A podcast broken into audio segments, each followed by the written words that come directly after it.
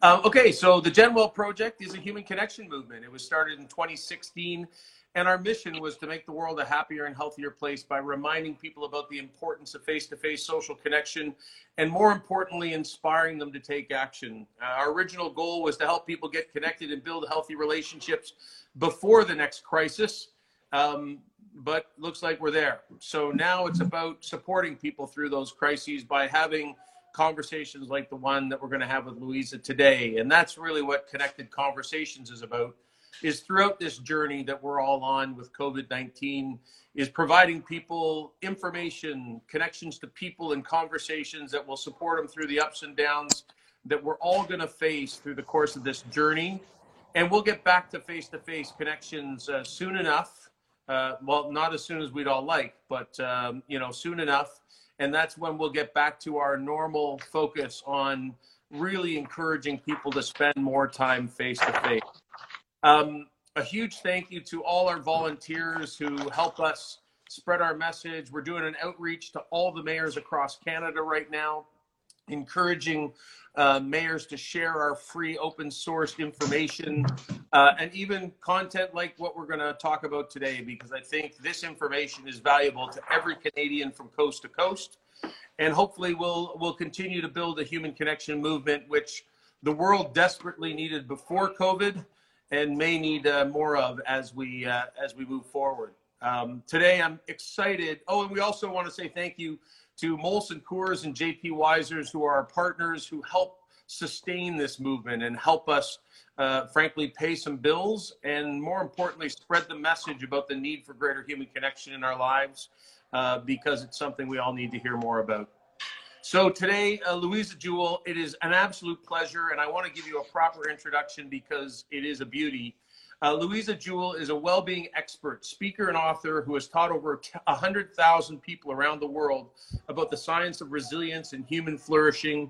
Louisa has been featured extensively in the media, including Forbes, Oprah, Oprah Mag, Fast Company, Live, uh, Live Happy Magazine, and CHCH TV, and regularly appears on CBC Radio across Canada as a well-being expert. Louisa is a featured expert in the documentary of the science of happiness and her best selling book, Wire Your Brain for Confidence The Science of Conquering Self Doubt, was named in one of the top 100 best psychology books of all time by the Book Authority.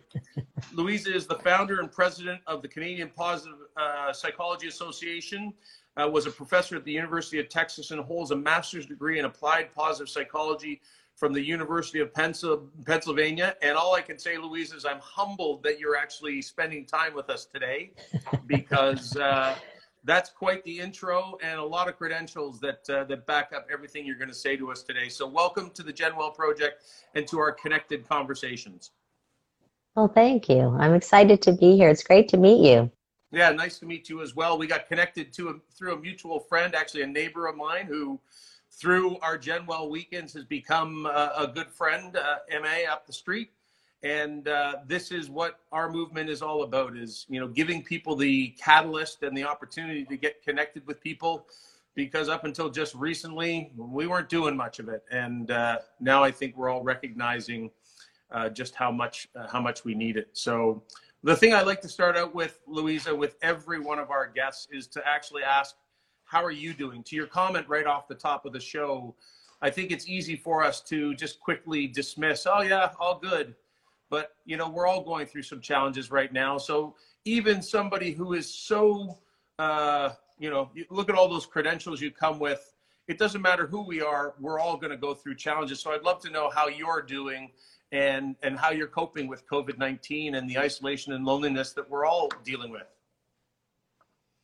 Well, I, as I said, you know, I'm feeling okay. I feel good. You know, I, I feel like my background and my training has prepared me for things like this. So, you know, when I encounter challenges like this, I just kick in all the strategies that I know and I just kick those into gear.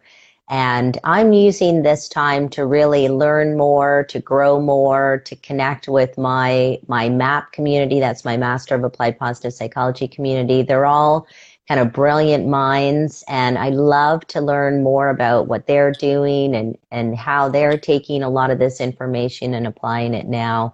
So it's been a really, really incredible time.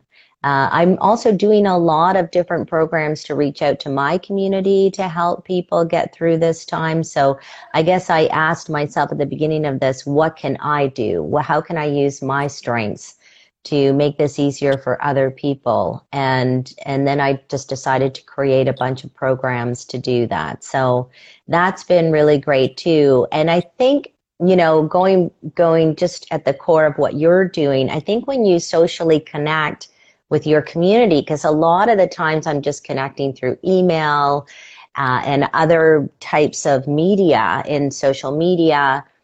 But when you actually connect with people face to face on a Zoom call and you're listening to what their challenges are and they're talking and you're letting them talk, I think it's it's different. You get different information, and so it's been a real gift to be able to be able to do that. So uh, I'm, you know, so I'm doing okay. I'm doing all right. I can't, I can't say great. I don't wake up every morning and say great. I just say, yep, I'm, I'm doing okay. I'm doing well. Things are, are okay. Yeah. I think, um, so many people have said to us, I have a little guy here. What do you need? Are you okay, buddy? Okay. You want to give daddy a call when, when you need me? Okay. I might have to take a uh, a, a, childhood break here uh, at some point, but uh, I'll let you know. What I what I love about your uh, perspective and what you've chosen to do is all about giving. And and I I know Louisa, every answer that you give me today is going to be the answer that I'm wanting to hear. I think the world wants to hear because you're right. You have the strategies, the skills, and the tools, and the mindset to already put yourself in the right place. And I think that's the greatest thing we can all do is think of how can we serve uh, others in these challenging times. So it's beautiful that you got programs. I love the fact that you're set up with skills, and I love your comment, which is, "Hey, nobody's waking up right now saying, oh, I, this is the greatest thing that's ever happened to me.'" but you know there certainly are ways that we can all find to uh, find the silver lining in in what's going on around us. And i think that's that's what you do and that's uh, that's what the skill set and tools that you teach people is, is all about. So can you tell us a little bit of your history and maybe the history of positive psychology I know uh, Martin Seligman is kind of, you know, one of the leaders and one of the maybe the initial uh, people who kind of got it going. But maybe speak to Canada holistically uh, and just tell us your role and what you do in regards to positive psychology and, and the journey you've been on here in Canada. Sure. Well, for those who don't know what positive psychology is, it is the scientific study of psychological well-being and human flourishing. So rather than, you know, traditional psychology focuses in on what's wrong with us and how we can fix things like mental illness, which is good. We want that because we want people to be able to get help. We, we want to help people when they're not feeling well. Uh, but positive psychology is the scientific study of what makes us strong, what is right with us, what keeps us mentally healthy. And what we're finding now is that you want to, when you take a look at the whole human experience, we want to be able to take a look at both what's wrong and what's right in human beings to take a holistic approach to the person's psychological well-being. So positive psychology has kind of rounded out our study of our psychological experience as human beings. Um, what Martin Seligman did when he became the president of the American Psychological Association in 1998 is he called it positive psychology and he called for the study of what's right with us because he felt that there was too much of an emphasis on only what is wrong. And, and I think you, I think that's yeah. yeah I'm gonna I, I'm gonna ask you a question and then I'm going to leave while you respond to it, which is now is it is positive psychology something that you know we consider mental health or is it really about you know because we all have our health, mental and physical, and then we think of mental health. And I, you know, I know we don't think about all mental health in crisis, but where did positive psychology come in first? Was it about solving mental health issues, or was it really about being more proactive and being more upfront and swimming upstream and keeping people happy and healthy and more positive in their day-to-day life? And I'll let you answer while I go take care of some fatherly okay. duties. All right. well, so positive psychology originally was about the study of what is right and what keeps us strong and what keeps us mentally healthy. You know, it's interesting because whenever you talk about mental health in Canada, often people think of mental illness, right? Whenever I say to someone, hey, what about mental health in your organization? They go, oh, no, no, we don't have mental health issues here. They immediately go to this idea that something is wrong. When we think of mental health, we think of what is keeping us healthy. And a lot of people don't realize that there are a lot of things you can do to keep yourself psychologically healthy. And now what psychotherapists are doing is they're meshing the two and taking the whole person into consideration. Mm-hmm. So they're dealing with you know, people when they're thinking incorrectly, when they have cognitive distortions.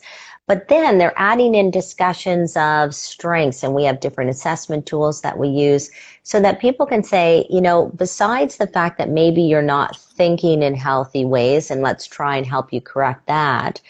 Here's ways where you are thinking healthy. Here's strengths that you can leverage to get you through whatever it is you're getting through.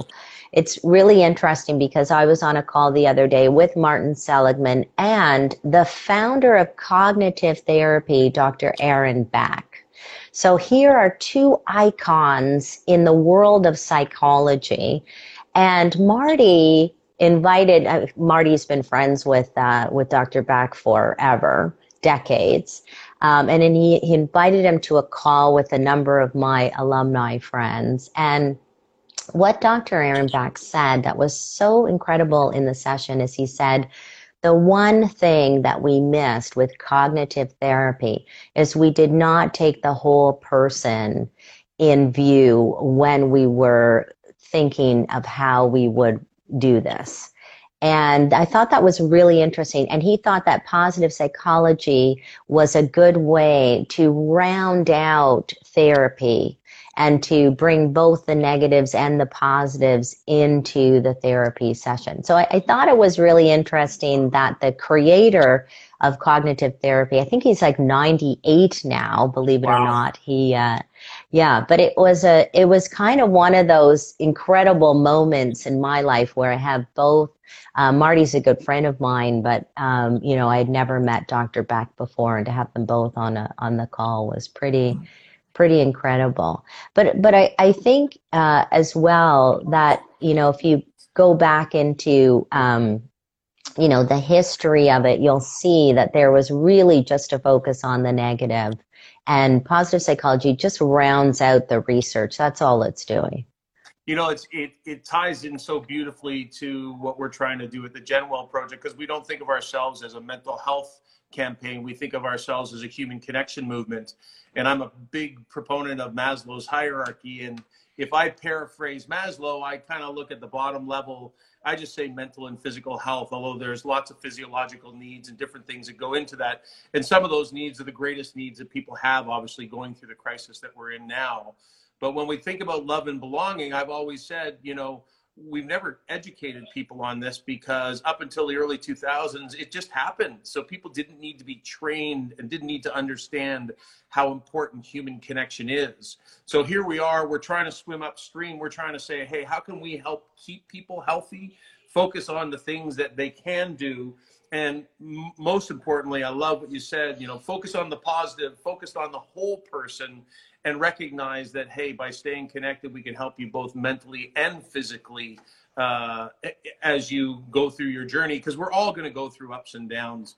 And i think you know to hear the names that you connect with is is inspiring. And to hear that we're still learning and we're still growing the idea of how we are treating people and how we are helping people. And i think going through this uh, this crisis and i'm curious your perspective louisa what will we learn you know what what more will we learn about the human condition as we go through isolation for an extended period of time? And it's not just isolation it's cabin fever there's work issues there's financial issues. I, I think we're about to learn a lot about humans that we may not have been able to even test before because who could imagine and who would put somebody through this type of a test Well, so I, you know, I want to go back to if you think about what what the Genwell Project does and bring people together. When you think about the science of psychological well-being, social connectedness is the number one pillar. We have six pillars that we consider are important to building psychological health and well-being. Uh, one of them is leveraging positive emotions and having a perspective on the positive. Uh, and the second is engagement, being mindful in your life. The third is positive relationships. The fourth is having some sort of meaning and purpose in your life. The fifth is a feeling a sense of accomplishment, this idea of positive accomplishment. And, and the sixth is the connection with our bodies. So we don't really think about mind body connection because the mind and the body are the same. I mean, they're so interconnected, you can't even separate them. But if you go back to this social connectedness piece, that is the most important pillar. I remember Chris Peterson, one of the founding fathers of positive psychology, um, he used to say this. He used to say, okay, I'm going to get up, I'm going to do my talk on happiness. He said, here's my talk. Other people matter. Thank you. Good night. I'm done. and, you know, he used to just say that is the, and in fact, that is one of our mantras in positive psychology. Other people matter. And if you take a look at some of the science, you will see that when we are, for example, there's neuroscience that shows that if we're playing a game with other people and suddenly we are excluded, suddenly we are rejected, the same regions that register pain in our brain actually light up. So when we are rejected, when we are excluded, when we are bullied, it is painful for us. So that's how important. And if you think about it, how did we survive for thousands and thousands of years. You know, if I had to fight an elephant, guess what? Probably the elephant would win, right? But in tribes, we survived. And so that got higher, you know, hardwired into our brains to say, I need to be part of a tribe. And if I get kicked out, then I could die here, right? Yeah. Um, so, you know, so these things, these things are, you know, important to take into consideration that, you know, social connectedness is not just a nice to have. It is hardwired in our brains. This is why loneliness is becoming a marker for um, early premature death, for example. You know, the United Kingdom has a, uh, a minister of loneliness. So so it's things like that that we start to realize that all of these things psychologically affect our bodies physically and that connection is really strong so it, i think social connectedness is really really important and uh, and and i think we've you know we've learned a lot over the years with regards to that I think um, we're getting deep into the COVID stuff, which is where I thought we'd get in the long run. But I'm loving where we're going here, and I think uh, a and we did have the opportunity. There's a campaign to end loneliness in the UK, which is focused more on the seniors community. We had the opportunity to uh, uh, interview the executive director last week on a on a connected conversation. So uh, I believe the UK is far ahead of the rest of the world in recognizing loneliness as an issue. And, you know, the Genwell Project, I hope, gets some opportunity to play a bigger role in helping all of us across all uh, demographics understand how important uh, human connection is in our lives. But I think the question that I want to follow up with you on is so we, we over the last few decades, we created the most individualistic society in history, where we got away from those tribes, where we got away from our community, where we had the ability to travel and fly around the world and be, and, and not, you know, when we talk about tribes, you know, oftentimes we reference cavemen. We, we, we reference the time when, you know, your the, the total distance that you would travel in your lifetime was less than a single airplane trip to, you know, Europe. and obviously we we we were you know I'll, use the word spoiled by the conveniences that we'd been given over the last uh, few decades. We obviously had we lived in the greatest growth era in the history of the world, and now it's being you know shut off. And so, a tell me what happened to us over the last and, and maybe these aren't answers you can give me, but I'm what happened to us after, over the last four decades? How did we lose touch? with the need for greater connection and our tribe and and what do you think covid's going to do to us in awakening us to just how important those communities are well, you know, one of the biggest contributing factors that scientists have discovered is that we have lost a lot of what we call the empathy in human connection with the rise of the smartphone. So we've seen year after year, in fact, the, the latest study that I read, teenagers are 40% less empathetic than they were five years wow. ago. Now that, that has startling consequences for us as human beings because if I am never learning how to be empathetic, then how can I even be your friend? You know, how can I connect with you in a way that is human. And we're starting to see, you know, for example, incivility in the workplace is on the rise. Is it because we're just not as empathetic as we used to be? Because our, you know, our faces are always in the phone. You know, uh, Louis C.K. does a great little video clip on that where he says, I don't want to give my kid a cell phone because, you know, if they text something to somebody, like a mean thing to somebody, because they're mad and they text that thing and they say, Oh, good, I feel good because I said a mean thing to that person. And it feels yummy for them to do that. But if you were actually to say that per that to somebody, to their face, and you would see their reaction and you would see them cry, you know, then that teaches us, oh, geez, I just said something that hurt somebody. It's a much greater lesson that we learn. It gets etched into our brains about what is acceptable behavior and what is not. I'm not suggesting that everyone with a smartphone phone is not empathetic just saying, I think in general, uh, you know, we've seen populations that spend more time in their smartphone or interacting through a smartphone rather than face to face. Barbara Fredrickson has also found that when you look somebody in the eye, uh, you actually have a physiolog there's a physiological difference than if you're texting or even talking to somebody on the phone. So I think that technology has certainly hindered that.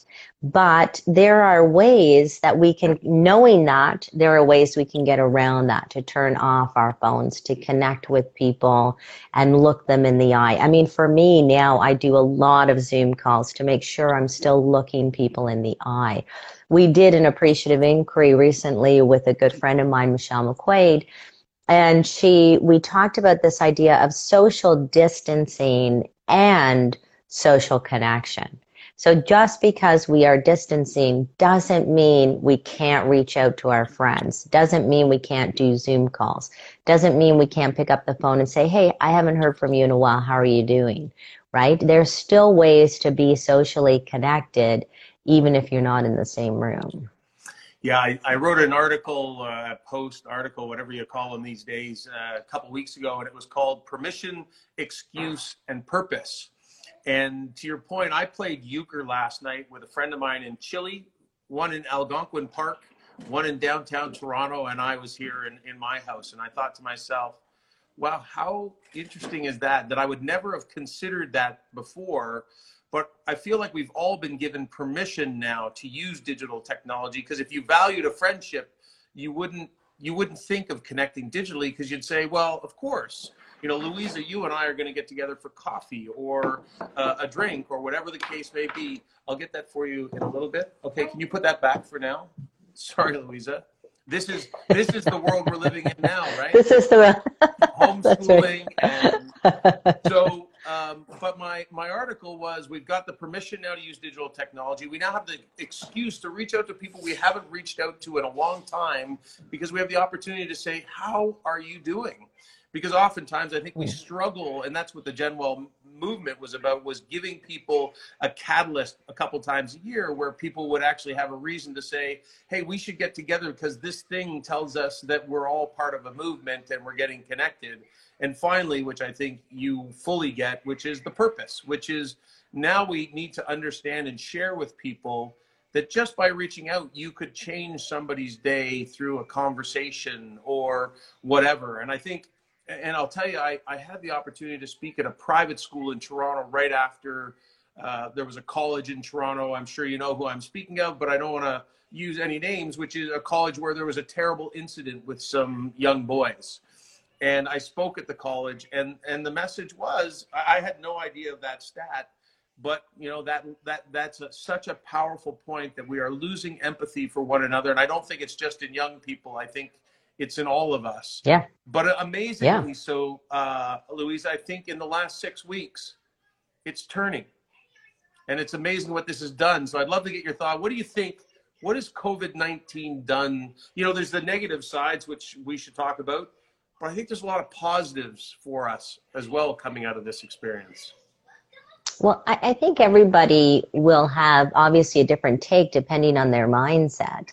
Uh, you know, to me, I've had, you know, I'm a speaker, so I speak to very large audiences. Well, that's disappeared. You know, everybody has postponed all of my speaking engagements, and nobody is creating conferences right now where people are speaking in front of live audiences. So that's been a real challenge, uh, and you know, for for that um, you know particular thing, and also my house was supposed to go on the market uh, in in in a matter of days, and then you know COVID nineteen hit, and I had to shut it down. So, you know, I've had some real economic challenges through this entire situation.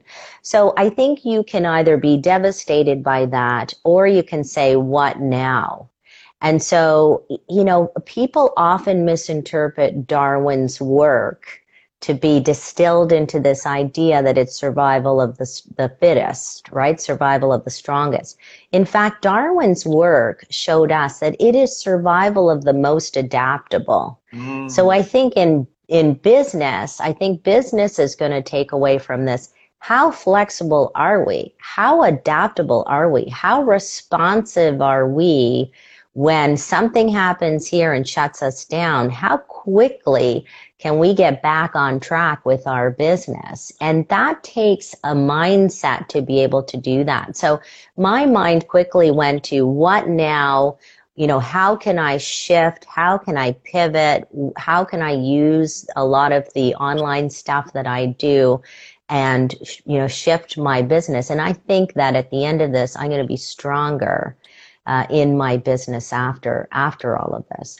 But I think for other people who are looking at the gifts, you know, the gift of, I get to spend all this time with my 19 year old teenager who, you know, teenagers don't want to hang out with their moms. and, you know, so I get this gift of being able to spend this time. And I think years from now, we're going to look at this as a real bonding experience. And, and luckily we're getting along as well. So that's also a, a blessing for us. I, I think, you know, I'm I'm I can't wait to go eat at a restaurant again. My favorite restaurant in in Toronto. I think that will be exciting. But we've been eating well here, so you know, I think just the immense gratitude can get you through you know something like this. But I think I will be uh, appreciative of. Uh, I'm always very appreciative, but I think I'll be even more appreciative some well, things that we're missing. I love that. And so I want to give a plug to your favorite restaurant only because the restaurant industry is struggling right now. What's your what's your favorite restaurant in Toronto?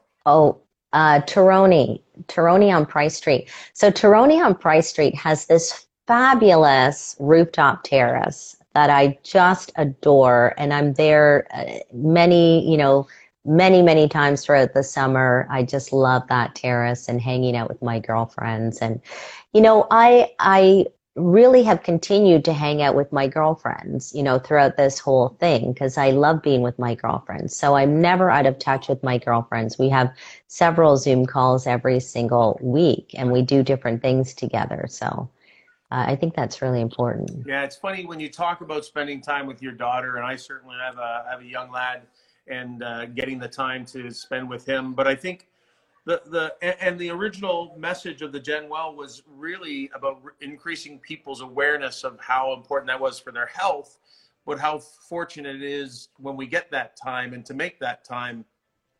I I hope that as people go through this, that at some point those who don't recognize the value of that time will become more conscious of it uh, through this journey. I hope so. yeah, I, I hope so. It's it's a uh, it, it, you know because I certainly and I only have one, so it makes it I think much more manageable than two, three, and I have a friend who's got four, and uh, you know four different uh, four different computers, four different iPads, four different school curriculums. Like it is, it is going to be a challenging time to to get. You know, you, we all want to appreciate it, but uh, but it can be time. It can be challenging at times for sure. Yeah, and uh, you know, for me, I always say that you know, figure out what is important and forget the rest. You know so the uh, not all the homework is getting done or you know the housework. Like i i finally had to pull out the vacuum cleaner you know? I was, I was like you know it, it doesn't matter if i'm not cleaning out that corner of the basement you know right now you know i'm just focusing in on what is important and what i can manage and I'm just forgetting about the rest because uh, I'm not going to be at this really, really high standard when there's all this stress and anxiety that's going on with COVID 19. I think we have to keep it all in perspective that, you know, if stuff doesn't happen, be compassionate to your kids and be compassionate to yourself as a parent that, you know what, you just can't get everything done. It's just not, you know, it just might not be possible. And it's okay you know be peaceful with that you know? In 10 years ask yourself will this really matter 10 years from now if johnny didn't do that you know that math page that he was supposed to do? Or you know what i mean? Like he'll get to it you know? He'll get to it I think um, I, Dr. Robert Waldinger, who I'm sure you know well from uh, from Harvard, who is now doing a Tuesday afternoon kitchen table uh, conversation uh, on his first week of doing that about three weeks ago. He said he said uh, we all just need to cut some slack because we're all struggling. Yeah. And if we can all exactly. appreciate each other and can understand that this isn't perfect for any of us, I think we'll we'll all get through it, uh, including ourselves. To your point. Yeah, and I, I think that takes self compassion. You know, you have to be able to say, look, as a mother, as a father, you know, as a parent, uh, or, you know, as a sibling, I am doing my best. And that's all I can do. And if it's not perfect, it's okay. And it takes self compassion to be able to do that and say those kind things to yourself. That doesn't mean that you are a slacker or that you don't care about your kids' education or their health or your health or, you know, you, you're not a, a high achiever. You know, self compassion. In fact, people who are high achievers also show themselves a lot of self compassion. It goes hand in hand. It's funny. I think that's probably toughest for those of us, and I, you know, I've been there, you know, who got caught up in the last few decades of more, you know, every day had to be more, more money, more status, more stuff, more toys, more, and now we're literally, and I think this is probably the greatest challenge that people people are having right now is we were in a whirlwind of world. It was go, go, go, and go faster, and now we're being yeah. told stop and yeah. it's it's going to be a challenge. So you, you almost gave uh, you know some uh, some tips there which i think were valuable about self-compassion. But if i asked you louisa what are your you know three five tips for people that you know whether they are actually and i love this. So i was going to say if they're struggling what should they do? But it's like whether you're struggling or not struggling these are probably some of the tools and, and strategies that you can implement. So what would be your three to five that you might give to somebody who is going through the journey, let's just say? Well, so I wanted to talk about lo- this idea of loneliness because yeah. a lot of people are confusing loneliness with being alone. And they mm-hmm. think, oh my gosh, all these people are alone, they must be lonely. And that's not necessarily true because there are a lot of people who don't feel lonely at all being alone. And then there are lots of people who feel completely alone, even surrounded by a hundred people. So that, so what is at the heart of loneliness is this idea of do I belong? And if I feel that I belong, then it doesn't matter if I'm alone or with, with anybody else. So one of my tips that I say to people is if you're feeling lonely, remind yourself, where do you belong? You know, do you feel you belong with your family? I did this with a group the other day and they said, I feel like I belong with my family. So think about your family. They love you. You belong there. They, if you were gone, they would miss you. You know, they would ask about you if you didn't show up, right? So remind yourself, where do I belong? And feel good with that. And if the answer is, I don't feel like I belong anywhere, then ask yourself, what can you do for somebody else? Because when you reach out to others and help others, you belong to them. You matter to them. You know, it matters that you show up, you know, for them to help them. So think about how you can help somebody else if you're feeling that you don't really belong. Now, another thing that is really important, another tip that is really important for keeping yourself in a, in a healthy state, and also, by the way, this improves your immunity to things like the flu, which it's actually been tested is the keep yourself and continue to be in that state of positive emotions. Find joy. Because here's what here's what we know from the research. It's not about being happy all the time. We can't be happy all the time. That's that's, you know, not even appropriate. If your dog dies, it's more appropriate for you to be sad. And you know, we don't want people to have the pressure to be happy all the time. But what scientists know is that it's about a positivity ratio. How many positive emotions during the day do you experience compared to the number of negative emotions during the day that you experience? And scientists have discovered it's like three, four, five to one. You know, everybody's ratio is going to be different.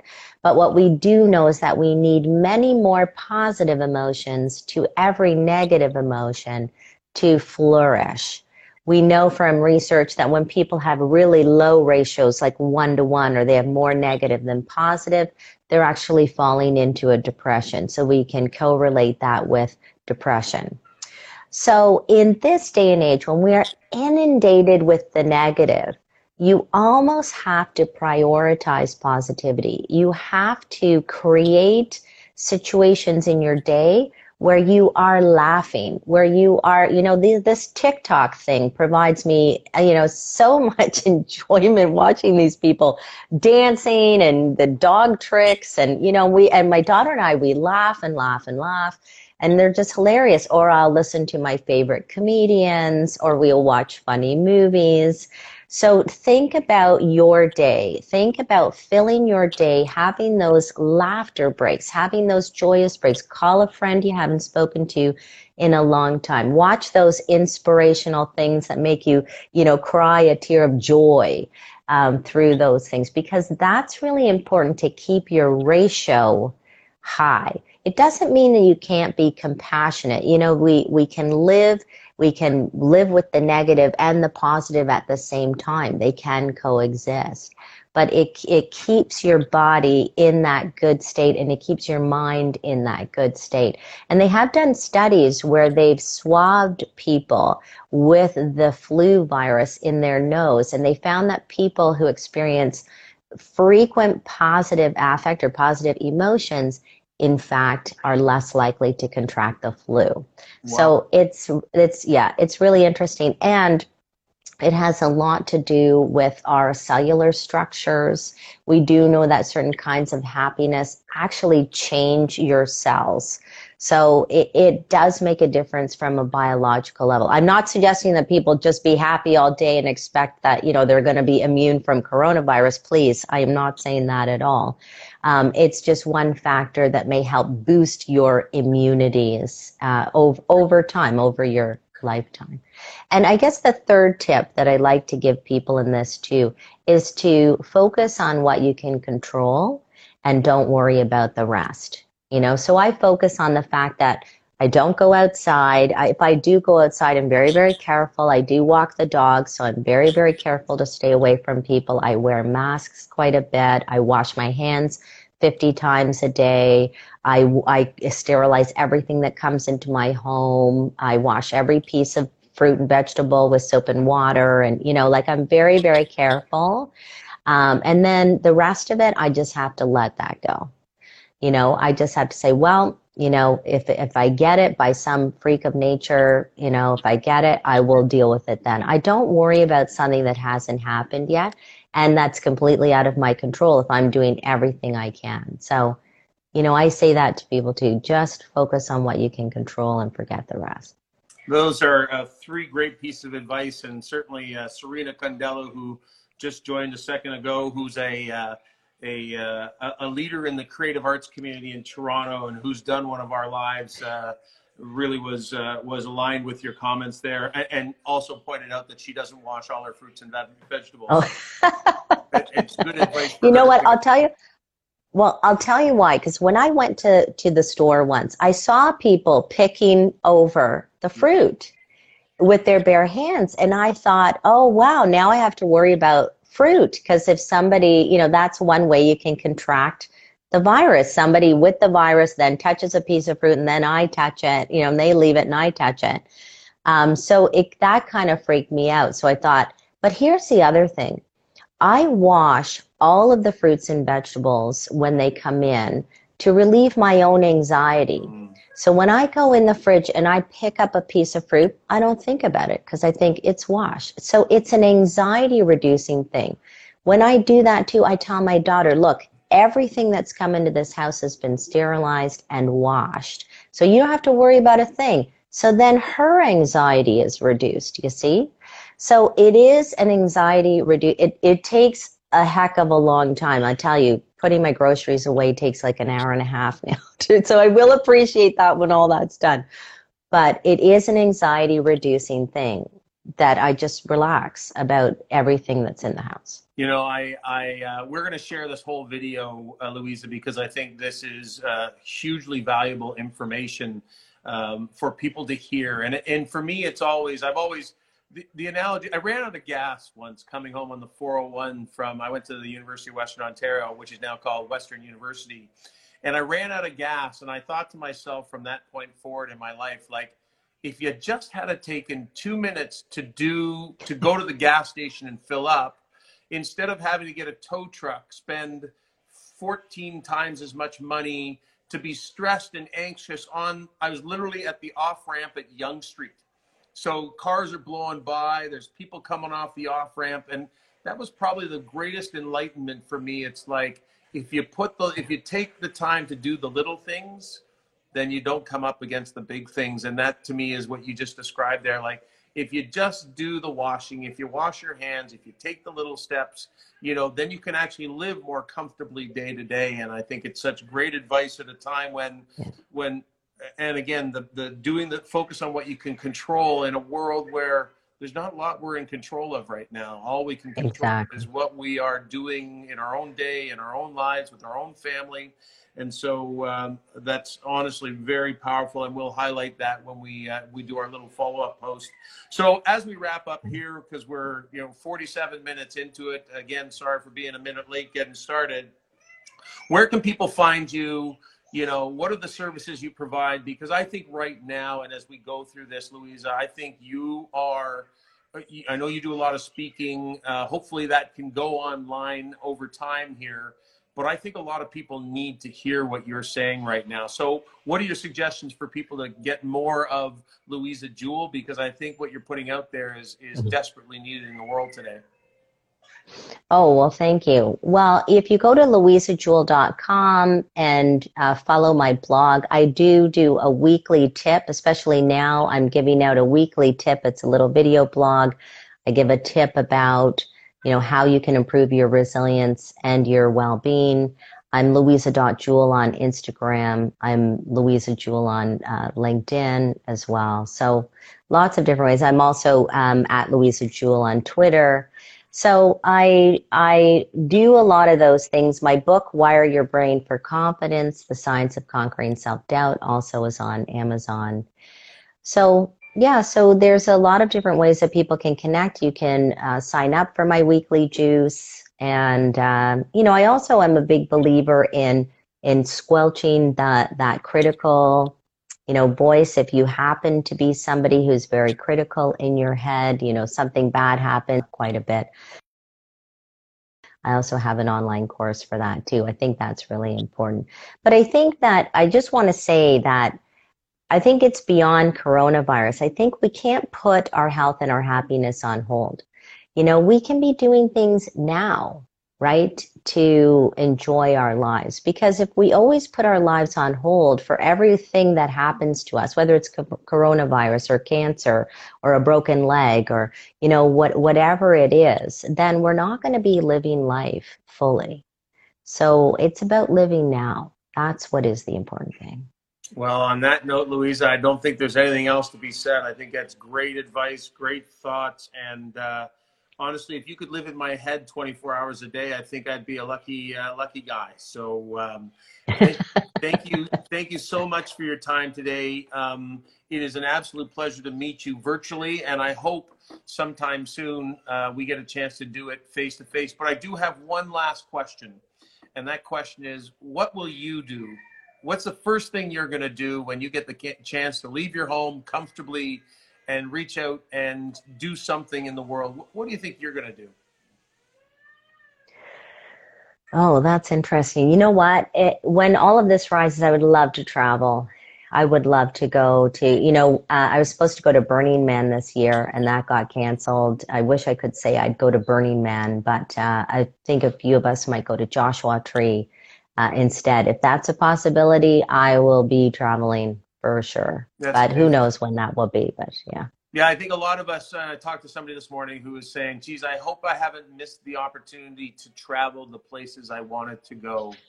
And I think uh, again, more enlightenment for all of us to live in the moment, to uh, take advantage of those opportunities when they present themselves, because who knows what happens tomorrow. Right. So.